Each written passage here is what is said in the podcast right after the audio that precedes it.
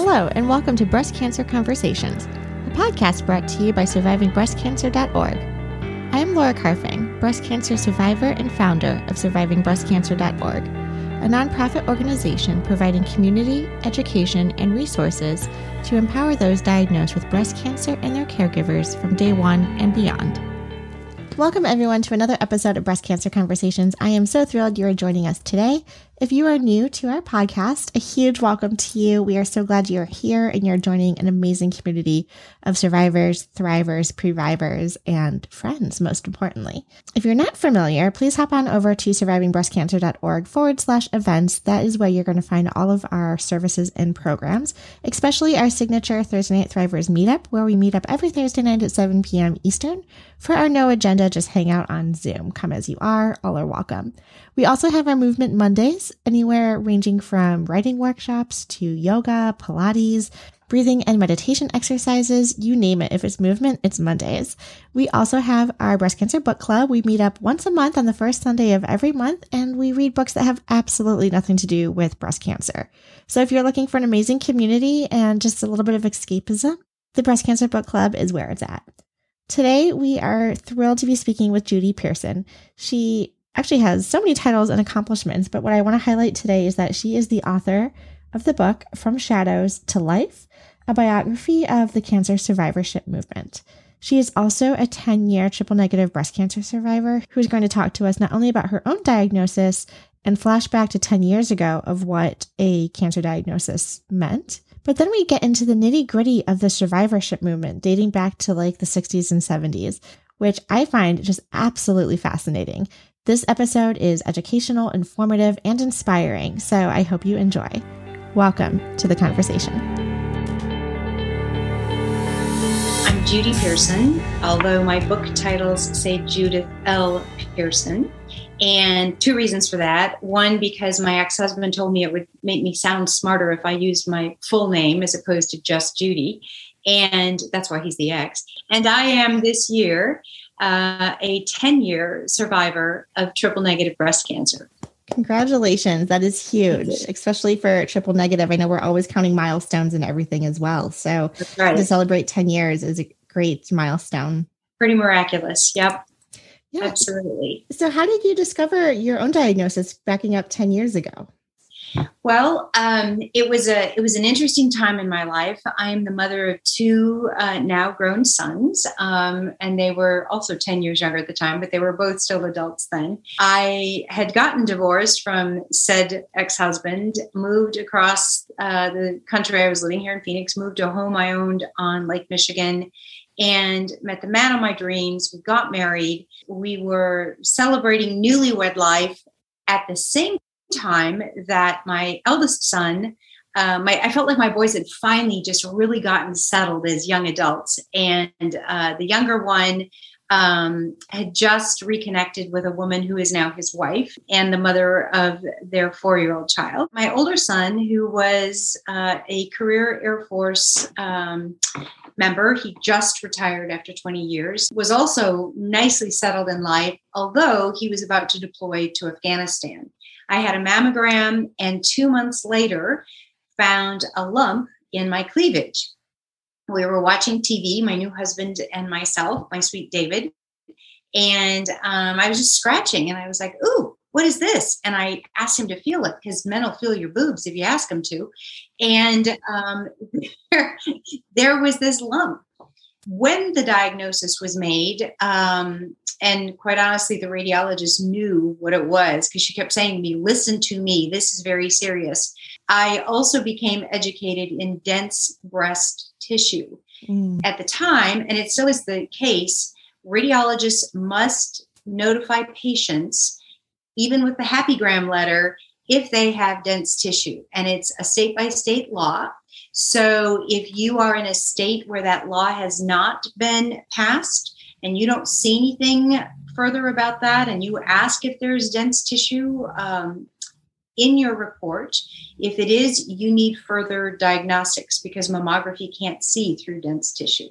And ironically, it's not the women with larger breasts, because mine were not and still are not.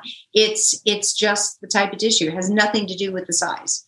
Right, right. And I think that's such a good point to dwell on because you know, I think it's important to also let our listeners know dense tissue isn't something that you can feel, correct? Right. So, you know, it is really through the mammography screening that they'll be able to tell whether or not you have dense tissue. Right.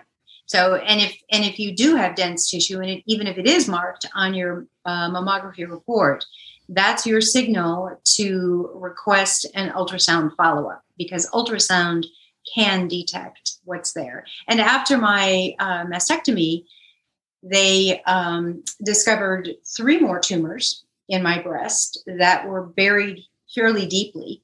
So if that one lone guy hadn't been palpable, by the mm-hmm. time the others would have been, my cancer would have been very advanced. And in fact, my mother's sister died of metastasized triple negative disease 2000 i think it was or 2002 i guess but in any event uh, i do not carry the brca mutations or any other genetic mutations of those that we know about right now clearly I was supposed to survive this, and that um, if that was indeed the case, I promised God that I would do whatever He led me to do. Hmm. And um, just sat around waiting to hear what that might be. and it didn't take long. yeah, very patiently too, sure. Yes. yes. So, did you always know that you were going to go and have the mastectomy, or was a lumpectomy an option for you based on where the tumor was? You know, um, I had a, a love hate relationship with my breast surgeon. We're both very strong personalities, as most women or most people, men or women, who have never had a cancer experience. I was completely ignorant of what it all meant and what it all was. My surgeon said to me, Well, you know, I, and of course, this was this was before they had done the surgery to see these other tumors um, although I think maybe by that time they had seen some others, but in any event, she said she was concerned about taking a fairly good sized chunk, you know, what that would leave me looking like. Sure. Um, probably like, I don't know, an apple with a big bite out of it, I guess.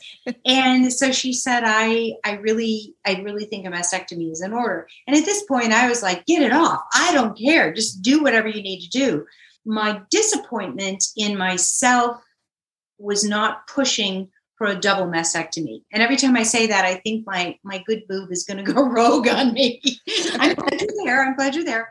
Um, because I said, well, I'm I'm only going to do this once, so let's just take them both. And she said, oh, I hate to take a perfectly good breast. And wouldn't you know it, I've had like four biopsies on that side um, in the in the 10 years just because they see something they want to biopsy it and i just keep thinking oh man this really should have should have happened so mm-hmm. and and i really the biopsies don't happen right away and apparently there's a whole insurance thing that if you don't do the second mam- second mastectomy within a given time insurance doesn't cover it i don't know there's probably more people will probably email you and say let me tell this lady what to do. and that's why we share our voice. We're like, here's my situation. This is what's going on. If yeah, someone help. Yeah.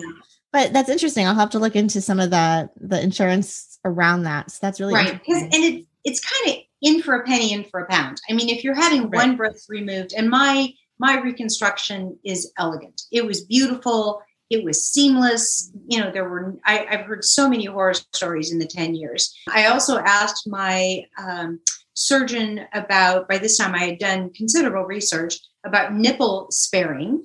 And she said, Nope, I don't like to do that. I don't want cancer cells hiding anywhere. And I don't know if that was specific to my triple negative or just her preference. We just kind of went down that road. And I didn't realize they were very, very careful in diagnostics to make sure that it hadn't gone elsewhere. So I was scanned every which way from Sunday, which delayed to me my surgery. I, I was diagnosed on um, April 8th and the surgery was May 25th. So it was like, mm. it felt mm. like an eon before I actually had the surgery. Sure. And it really wasn't. It was just, you know, I kept it was like a Pac-Man. I could just see it like marching through my body. Right, right. Well, once you know that you have been diagnosed with cancer, exactly what you said, get it out of me. Like let's march down to the surgery room right now if I could, right? right. so, you know, and that's really interesting that you also speak about you know the other breast and having to go through the biopsies. I feel like it's kind of like that catch 22 where you know it's nice to have healthy tissue and a healthy breast and i understand why they would advocate for keeping that. But then the scare the anxiety and the mental health that goes with every time you're going in for a mammogram how that manifests itself with the waiting period and hopefully getting the benign um, well and, and quite honestly it isn't the surgery that i worry about um, at all. The surgery was for me fairly fairly easy. I don't want to go through the chemo again, which I realize is necessary, but ten and and, and we've made leaps and bounds um, since 10 years ago, but it was horrible. It was really, mm. really awful. And as I always say, cancer doesn't end when treatment does. So no matter what your treatment is, um, there are there's always fallout, whether it's it's psychological, physical, or a combination. Yes. And I definitely want to dig into that a little bit more too. But inquiring minds have to know because you were raving about your successful surgery. So I love to also highlight, I feel like these are things on like the Yelp reviews. You see all the negative pictures, you hear all the negative reviews about what could go wrong. And trust me, things do go wrong. But I would love to hear what type of uh, reconstruction did you end up opting for?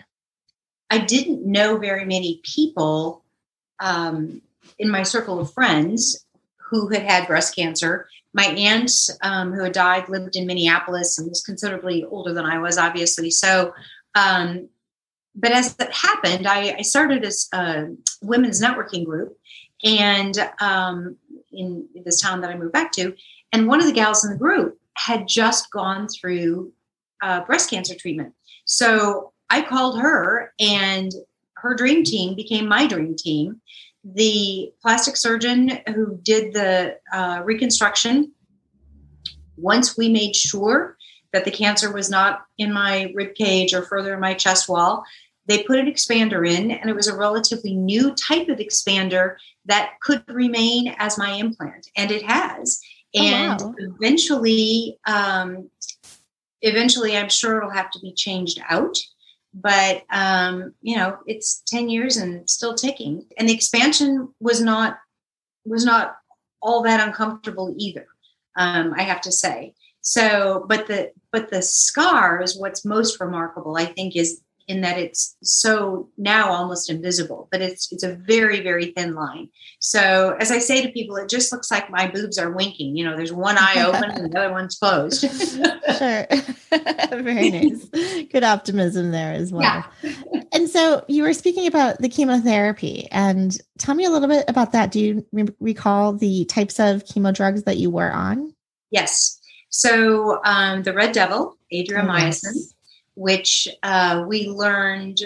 Um, I don't know the exact year, but it was even before my treatment that there is a lifetime limit of that because it causes severe cardiac implications. So, as with many of which was this was a big part of the research for my most recent book, as with many of the treatments that are discovered, um, the medical community understandably gets really excited about them. And so kind of goes, well, if a little's good, more would be better. And so women um, and men too, because it was not only used for breast cancer treatment, but it was also used for Hodgkin's uh, lymphoma treatment. Those folks early on were way overtreated with it. Um, cisplatin was the second drug, which um, a really interesting side note. Cisplatin was mistakenly discovered at my alma mater, Michigan State University, totally by accident, which is mistaken. That was redundant. Um, he was a he was a bioengineer, but he was not doing cancer research. And Dr. Bernard um, Rosenberg, he left some platinum wires in a tank where he was growing cells. Went to lunch, came back, and all this in water, all the cells were dead. And so that was in 1965 they started doing treatment with, um, you know, at the various levels. And in 1973, the uh, drug was approved for human use. Wow. And the money that Michigan State, so when when an entity, be it a, a, university or an organization, and probably even an individual, when you discover something that is ultimately approved for human use by the FDA, you file a patent for it and you get money for that. So Michigan State received $3 million, which uh, in today's money is probably about probably about half a billion. Um, and um, yeah, just about, I think. That money seeded the Michigan seeded seeded the Michigan State Foundation, which has gone on to fund lots more research. Well, so it's really, really very cool. Yeah. Yes. Really, really, very wow. cool. Great. And then my third drug was Taxotere. So the the triple negative girls get ACT, it's called. So that mm-hmm. was the third one. And the adriamycin um, went first. I had that first, and that was that was the one that really, oh man, it, it really took a lot out of me. The next yeah. two were not not so bad, although cisplatin um, causes quite a bit of nausea. Cisplatin has been modified so it's less harsh now, but it was the first metal based cancer drug and the workhorse for chemotherapies for lots of uh, cancers. It was originally for testicular cancer, and then they found it worked in breast cancer. Wow. Incredible. And were you given any recommendations on like how to combat the nausea or any of the other side effects when you were going through this? Well, I have an allergy to uh, compazine, which is mm-hmm. the mm. go-to anti-nausea uh, drug. But uh, so I had to use a different one of those. Um, but I read. I mean, I carefully researched the disease, the tr- my type of disease, the treatment. Read all the blog posts. You know, do this, do that. Yeah. I had I had a mountain of preparation, a lot of which I never used. I can't remember why why there were frozen rice bags. I don't know what that was all about, but I had frozen rice bags. Um, and really, I, my, um, I, it was interesting. My weight loss, which we all experience, didn't come from excessive nausea. I was typically sick, you know, 36 hours after a treatment, and it would last about 36 hours. But the weight loss came just from a lack of lack of appetite. Yeah. I did all I wanted was protein shakes and grapefruit. Mm. did you lose your taste buds? That's one of the side effects that happened to me actually. My taste? Y- yes. Mm-hmm. Did you say no? I did not.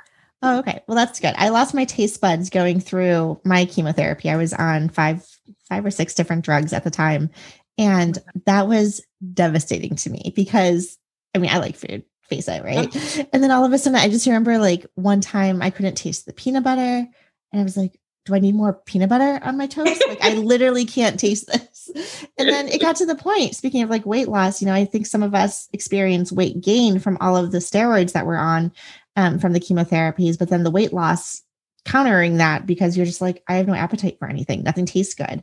Yeah. And so, you know, luckily they came back. The taste buds did come back, but it was a very surreal experience. And so now when we're in the midst of COVID, I like totally relate to people when they talk about losing their sense of taste. Yeah. Yeah. Yeah. Absolutely. Yeah. And it's interesting too that you speak about these like longer term lingering effects. And I wholeheartedly agree that, you know, no one and maybe rightly so, they don't tell you when you're diagnosed with cancer that this is really going to change the rest of your life for the rest of your life. Because, you know, hearing the words you have cancer is hard enough but I don't think I realized, you know, I'm approaching five years out, you're 10 years out, and I'm still coming to terms with everything that I'm going through. And it's so funny you mentioned the cardiac um, disease because I actually have an appointment coming up with a cardio um, oncologist to talk yeah. about my heart health. And you're like, are you kidding me? Like, just yeah. one more thing. And so yeah.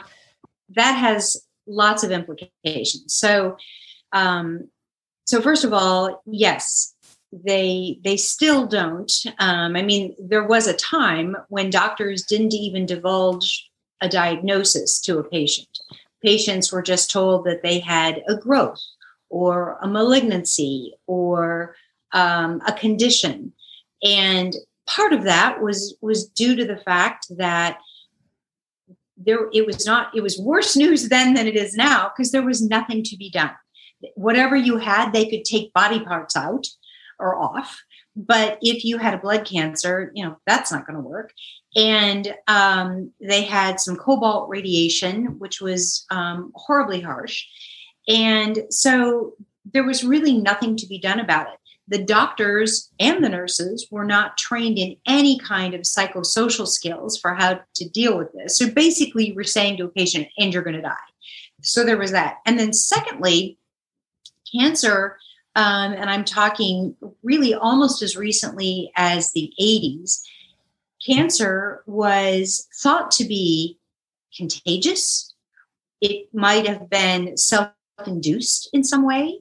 Um, it became a stigma from which not only the patient was not going to recover in that regard, but their families weren't either. I mean, you know, now that we've been through this pandemic and everybody's wigged out about contagion, contagion has always existed.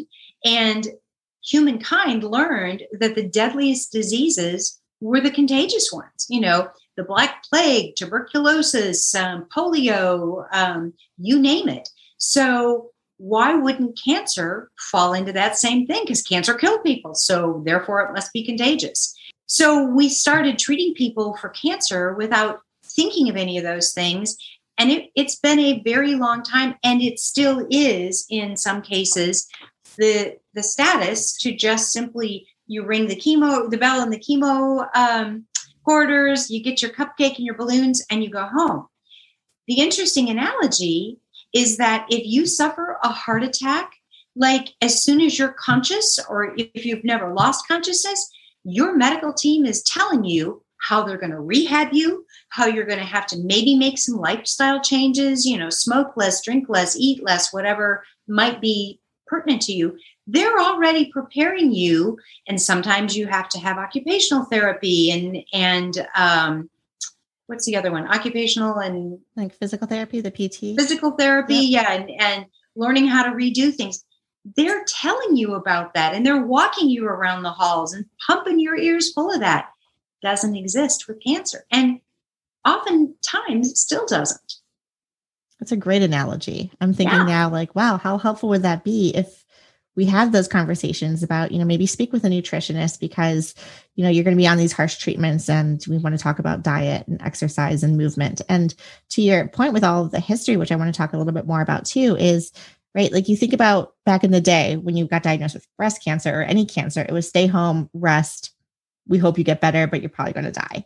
To yeah. where you are now, where it's like, okay, you've been diagnosed with breast cancer try and walk as much as you can. Try and get some physical movement as much as you can. Like, right. you know, this idea that move your arm, stretch the muscle. Exactly. Exactly. Yeah. So it's like we went 180 to to the philosophy of what how we're coaching and advising patients. Right.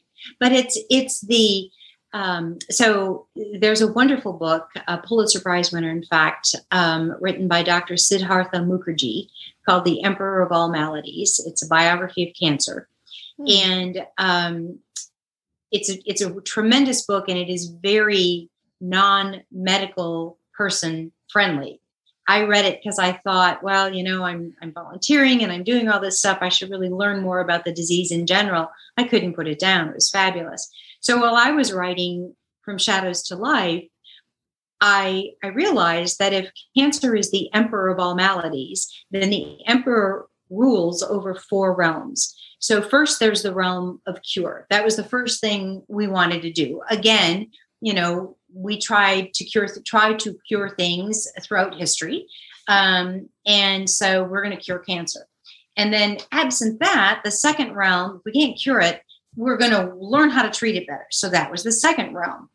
The third realm then all of a sudden became prevention. Oh, things might cause cancer. Smoking, water and air pollution, um, maybe um, bad eating habits or bad health, other health habits. So we can actually prevent it. But the fourth realm is the realm that's still populated by the shadow people. It's the realm that's forgotten or not even known about unless you've been through cancer or had a loved one go through it. And that's the realm of survivorship. And it fell to the survivors to begin the conversation about survivorship. And that was the birth of the survivorship movement. It's amazing how you have to go to the people who are experiencing it to influence change. We were just talking about this recently um, with regards to metastatic breast cancer and all of the advocacy work that is going to try and increase research dollars to fund research for metastatic disease. And similar to what you were saying with that first realm of if we can cure this, if we can start at the top with the people who are dying and come up with, first understand why it is progressing and come up with a cure, everybody else will reap the benefits of that. That's right. And we have the MBC community working side by side with our quote unquote like early stagers to really try and make a difference. But why why is it falling on them or us, so to speak, versus everyone else? So to your point, I completely wholeheartedly resonate with that. And I think that's a beautiful segue to talk about, you know, what is survivorship? What is what is this movement and what does that mean? How do you define it? 35 years ago, the way the numbers all lined up is really pretty amazing. So 35 years ago, 23 people came together um, in October in Santa, in, excuse me, in Albuquerque, New Mexico, to discuss the possibility of creating, at that time they called it a network about cancer survivorship. They were all related to cancer in one form or another. Either they were survivors or they had they were survivors and had started organizations or maybe not survivors but started organizations. They were doctors. They were um, there was a nurse. There was an attorney who was working this was in 1986 there was an attorney who was working um, on some pro bono discrimination cases that uh, cancer survivors had filed excuse me had filed so they they just came from all walks of life and the fact that they came from everywhere in the country to albuquerque which is a lovely city but not exactly the the uh, the mecca you would go to for this kind of a meeting. I mean, you would think New York, Chicago, somewhere in California, sure. but Albuquerque um, spoke volumes to the need for this whole thing. The two the two organizers were uh, a woman who had survived uh, cervical cancer and had started an organization for all cancer survivors. And and the term survivor, cancer survivor didn't really exist even in in the um, vocabulary at that time. The the media insisted on calling them cancer victims, which I just can't think of anything worse. And even if you were like like me 10 years out, I'd still be a cancer victim. She as she was deceased when I wrote this, but had already died when I wrote this book. Catherine was like a dog with a bone. She wasn't giving it up. He is Dr. Fitzhugh Mullan. He was a very prolific writer, a very good writer, and found a massive tumor in his chest himself, just taking a random chest x ray because he had had a cough. And his surgery might have gone well, except it didn't. It went horribly well or horribly badly not because of the cancer, but because of his valve was nicked and he started bleeding out. And his book about surviving that is amazing. But I tell that story in my book as well. So the two of them um, were the were the organizers, and Catherine lived in Albuquerque, and Fitz had actually been uh, in the public health department or public health service and lived in Santa Fe. So it just kind of made sense that that they would meet in Albuquerque. And they created the definition for survivorship. They that was one of their big goals for the weekend. It begins they said at the moment of diagnosis because that's when you start surviving cancer. And fitz talked about um, a time that he was on a speaking tour after he'd written um, his book about finding his own cancer called vital signs. And he was in the vestibule um, outside the room where he just spoke spoken and this woman came running up to him. And she had a bandana on and she had no eyebrows. She was clearly um, either still in treatment or just at the end of it. And she was looking around furtively and she said i'm really not supposed to be here. I'm not where you are. I'm not a survivor. And he said to me you know i thought this is crazy. People get this god awful diagnosis. They go through hellacious treatments and then they don't get to call themselves survivors until some magical moving goal line. You know, it's three years for this one and five years for that one. And what if you make it to that five year mark and the next day you get another diagnosis? Your, your cancer recurs or it's a secondary cancer. Does that mean you didn't survive the first one? So they said, no, it starts at the moment of diagnosis and goes through the balance of light, life. So whether you are metastatic, stage four, a newbie, doesn't matter where you are, you are a survivor. And that's harder for those who are still um, in some form of, form of treatment. It's harder for them to wrap their minds around. So it's easier if you just think, well, you know, even after the acute treatment is over, even after you are in ongoing treatment, you've survived until that moment. And that's important. Exactly. I think that's really important. I love the definition of from the moment of diagnosis. Yeah. Because, you know, a lot of times I don't know why we've created these arbitrary dates, these arbitrary milestones, last day of chemo, last day of radiation, or if you're terminal, there is no last day, but you are yeah. surviving. You are part of the nomenclature of day survivor. Exactly. And i think you know that's why i'm so excited to have you on the podcast because when i was coming up with the the name of our nonprofit survivingbreastcancer.org it was that active action word of surviving. That is what we are doing. We are here. We have a voice. We are living regardless of the stage and the diagnosis. We're here now. And i think that's in and of itself is really empowering. So it i'm is. happy to hear. Yep. absolutely. So tell me how like when did you start ruminating about this idea for the book? How did that come to fruition? Well so i like so many other people i had a very successful um, business life. I um, had written two biographies about ordinary people who were extraordinarily courageous during world war ii the second one was purchased for a movie. And because they were both courageous and one was a man and the other was a woman and they were courageous in different ways. I got the idea that that courage is different for the genders, and so I had um, a, a, speaking gig. Uh, I spoke all over the country on the subject of women's courage and how it differs from men's courage and why that's important to know. So I was hired by organizations for their annual meetings to present something, you know, whether they were dentists or engineers or computer gurus, whatever they were, I was the non topic, kind of fun, hopefully interesting um, speaker. And then this all came to a screeching halt because, of course, you know, you can't jump on an airplane and travel around the country doing this, nor can you concentrate on writing a book because you have chemo chemo brain. And so even after my diagnosis or after my treatment was ended, I, I just thought, I, I couldn't wrap my mind around the next story to tell. So I wrote a small book that was meant to be um, uh, inspirational um, 20 essential life lessons that I had learned and going through treatment. And I was going to sell the book for, you know, for some kind of a fundraiser, didn't know what. And then I found an organization that um, I liked the sound of. It was a women's survivors organization. So I volunteered for them for a couple of years. And then we came back to Phoenix.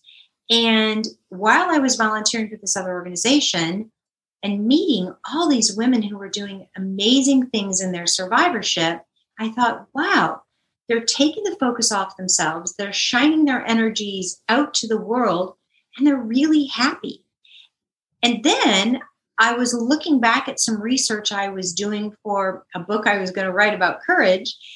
And one of the chapters, ironically, was going to be courage in the face of catastrophic illness.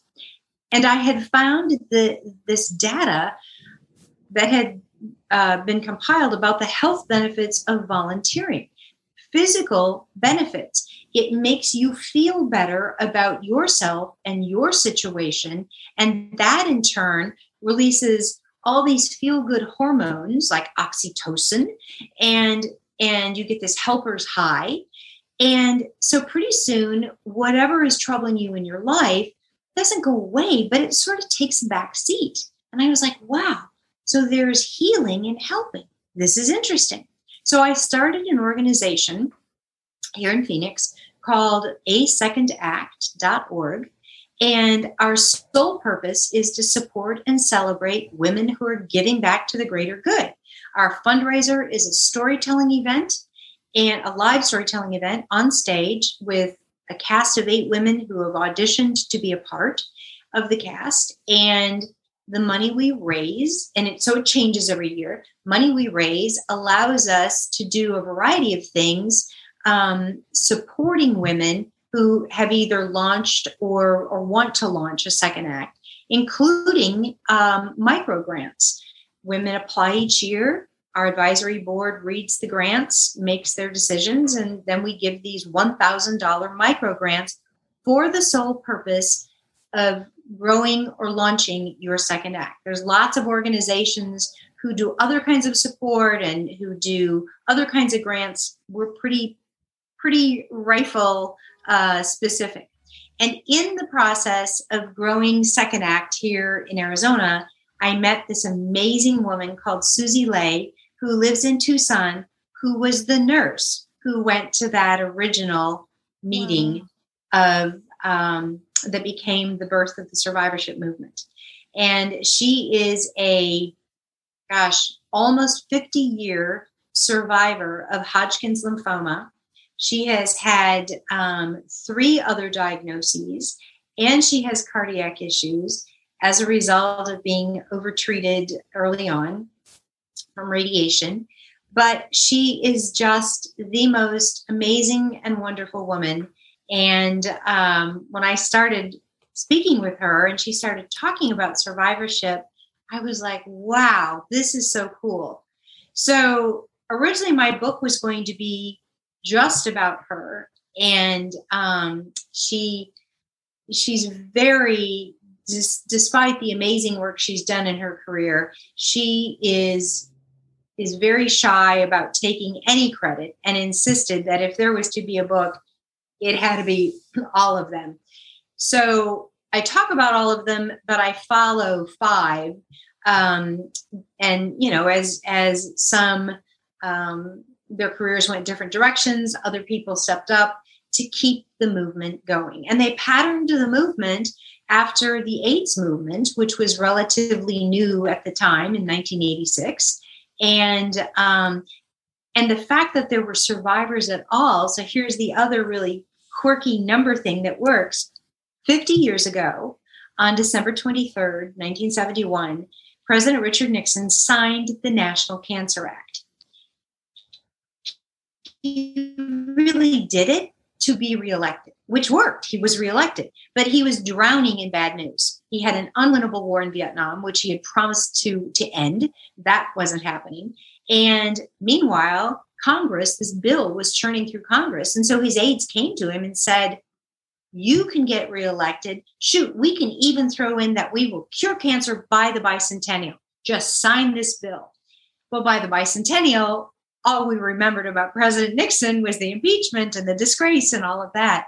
But the $1.3 billion, excuse me, $1.8 billion, which is 8.5 billion today, that money that was funneled into research turned the tide on survivorship. The the treatments and the drugs like mycisplatin, those were all in the process, and that really got accelerated because of President Nixon's National Cancer Act. Wow. Incredible chain of events. And yeah. sometimes we don't really know where those events are going to take us, where we land up with them. And right. the butterfly effect. You do right. You do one thing now and you know, across the world something else is happening. 50 years later, this is what we're experiencing. Exactly. Exactly. Amazing. Well, how can our listeners learn more about you and where to order your book and get more information? The book is available um, as uh, in hard copy, and it's a paperback, but I mean a hard copy and uh, ebook on Amazon.com. The title is From Shadows to Life A Biography of the Cancer Survivorship Movement. Um, the prologue is available on my website, Judith L. Pearson, P E A R S O N dot com. I am always happy to talk about the survivorship movement. And one thing I, I do also want to stress you know how sometimes people say, well, the government should do this and the government should do that. In fact, I think we say that a lot these days. so my answer is always, well, we are the government. This is true in the survivorship movement as well. Those who began it are now later later in life longer in tooth we are the survivorship movement it is up to us as survivors today to continue the movement which will continue to improve survivors lives 5 and 10 and 15 years down the road. You know it used to be you you couldn't get insurance if you had had cancer. You couldn't get a job. You could be fired if you disclosed a cancer diagnosis. The cancer survivorship movement is the reason those laws have been changed so it's up to us to continue advocating whether it be for ourselves for someone else or on a global stage like you're doing with your podcast and the organization Thank you. Incredible. Judy, Wonderful. this has been so educational and inspirational. I'm sitting on this end smiling. I know people can't see it, but this is just so amazing. And I appreciate the historical perspective because I think a lot of times we get diagnosed with breast cancer, it's a whirlwind. And some of us do go. There's a lot of great training programs for like advocacy work and, you know, Project Lead and different hospitals have their own survivorship programs as well. But then to have like a text and a hard copy, so to speak, of you know, where did this movement really come from and to understand the history of the language and the advocacy work that's happening and where we are today and how we can bring that forward. I really appreciate. Well, this has been such a pleasure. Thank you so much Thank for taking you. the time tonight to speak with me and record. And yeah, we'll go from here. Thank you so much. Be well. I look forward to meeting you in person. Yes, absolutely. Thank you. You too.